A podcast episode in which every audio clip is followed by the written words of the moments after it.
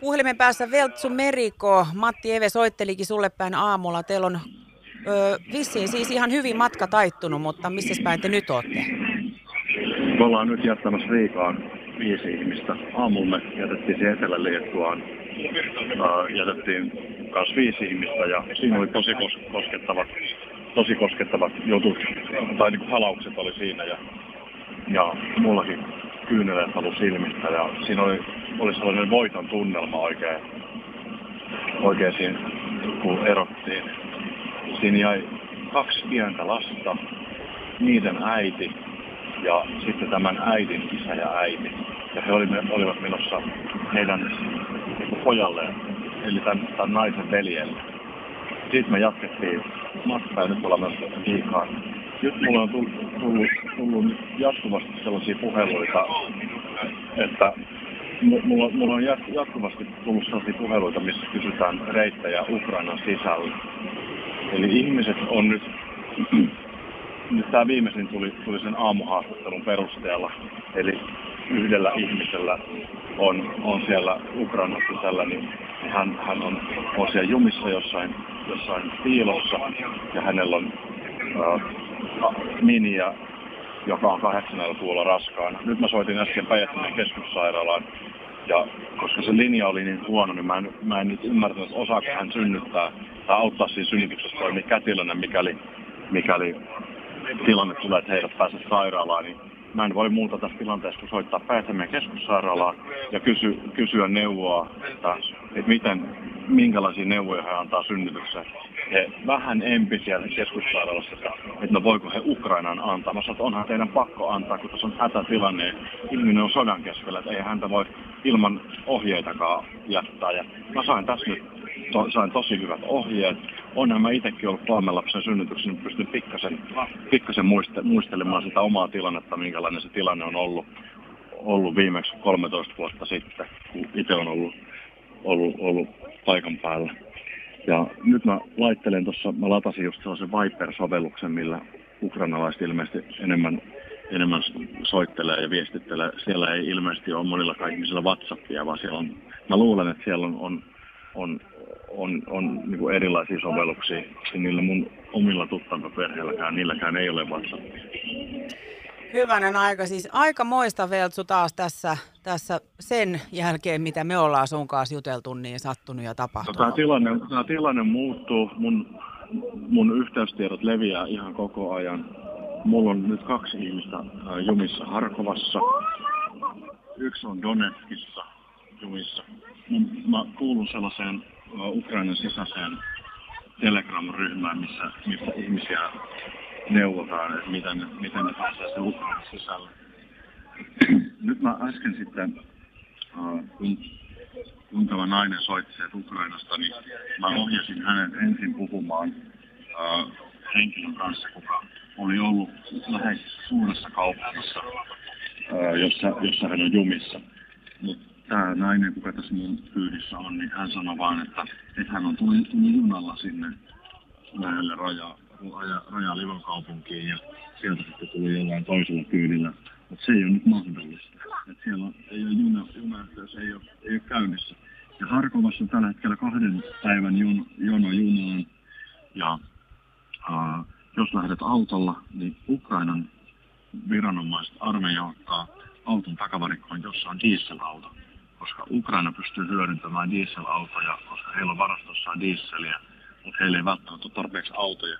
Mä en ihan tarkkaan ymmärtänyt, mihin, mihin Ukrainan armeija tarvii tavallisia henkilöautoja, mutta kahdesta paikasta sain Harkovasta sellaisen viestin, että, että, että siellä on, otetaan autot takavarikkoon.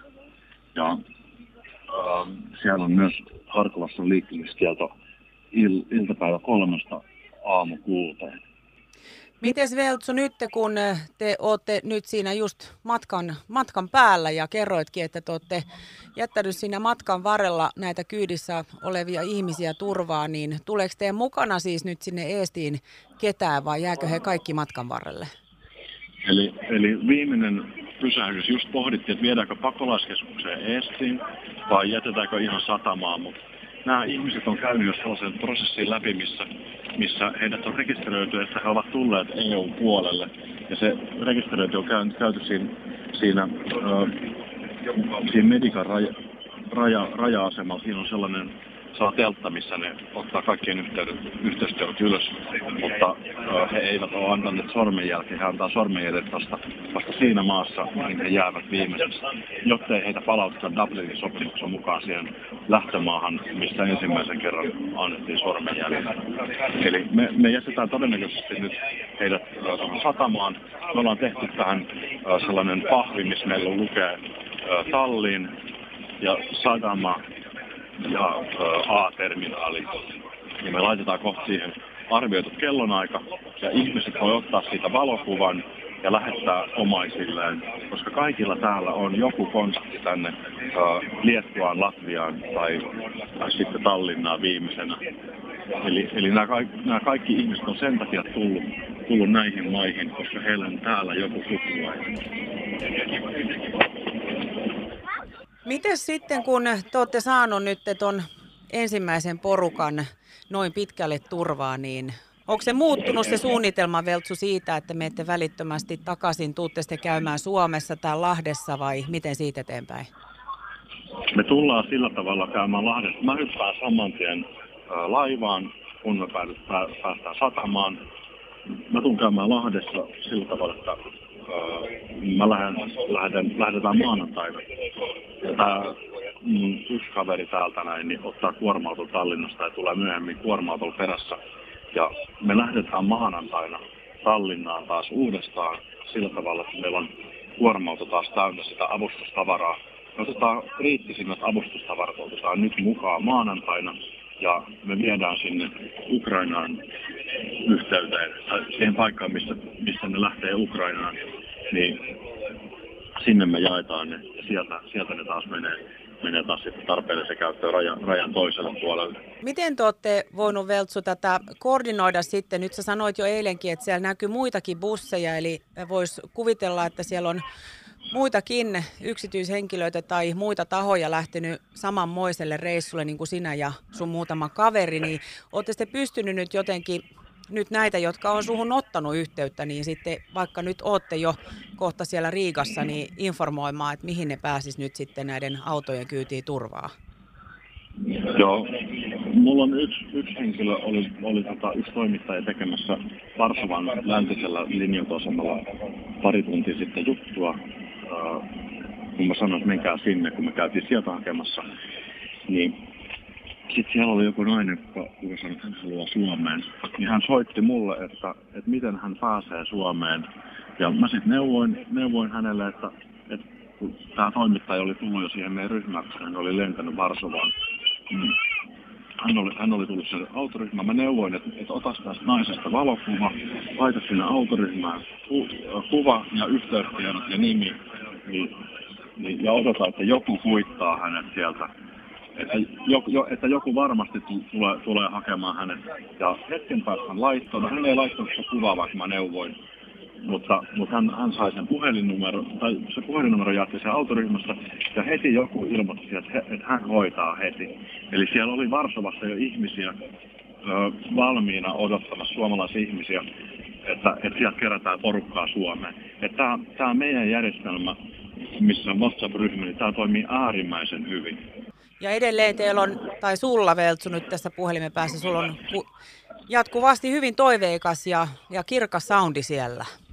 No kyllä, kyllä tämä, kyllä tämä niin antaa, antaa voimaa, että, että pystytään 45 ihmistä plus kissa pelastamaan sodan jaloista.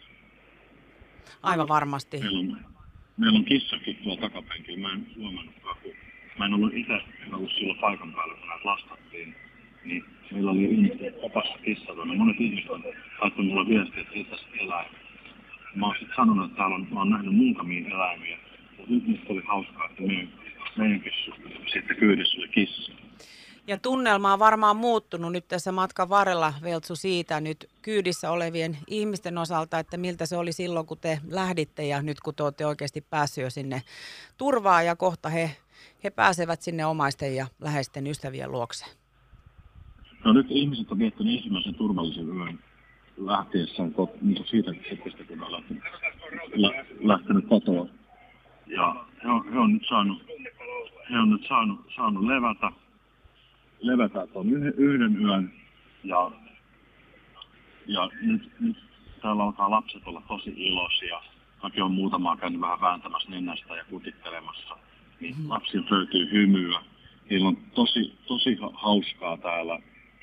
Sitten kun aina ollaan pysähdytty, niin ollaan otettu lapsia syliin ja, ja pidetty niitä niin hyvänä. Ja lapsilla on hyvä olla täällä. Kiitos taas tästä Veltsu Meriko ja mä toivotan edelleen turvallista ja oikein sujuvaa matkaa teille koko porukalle sinne. Yes, kiitos.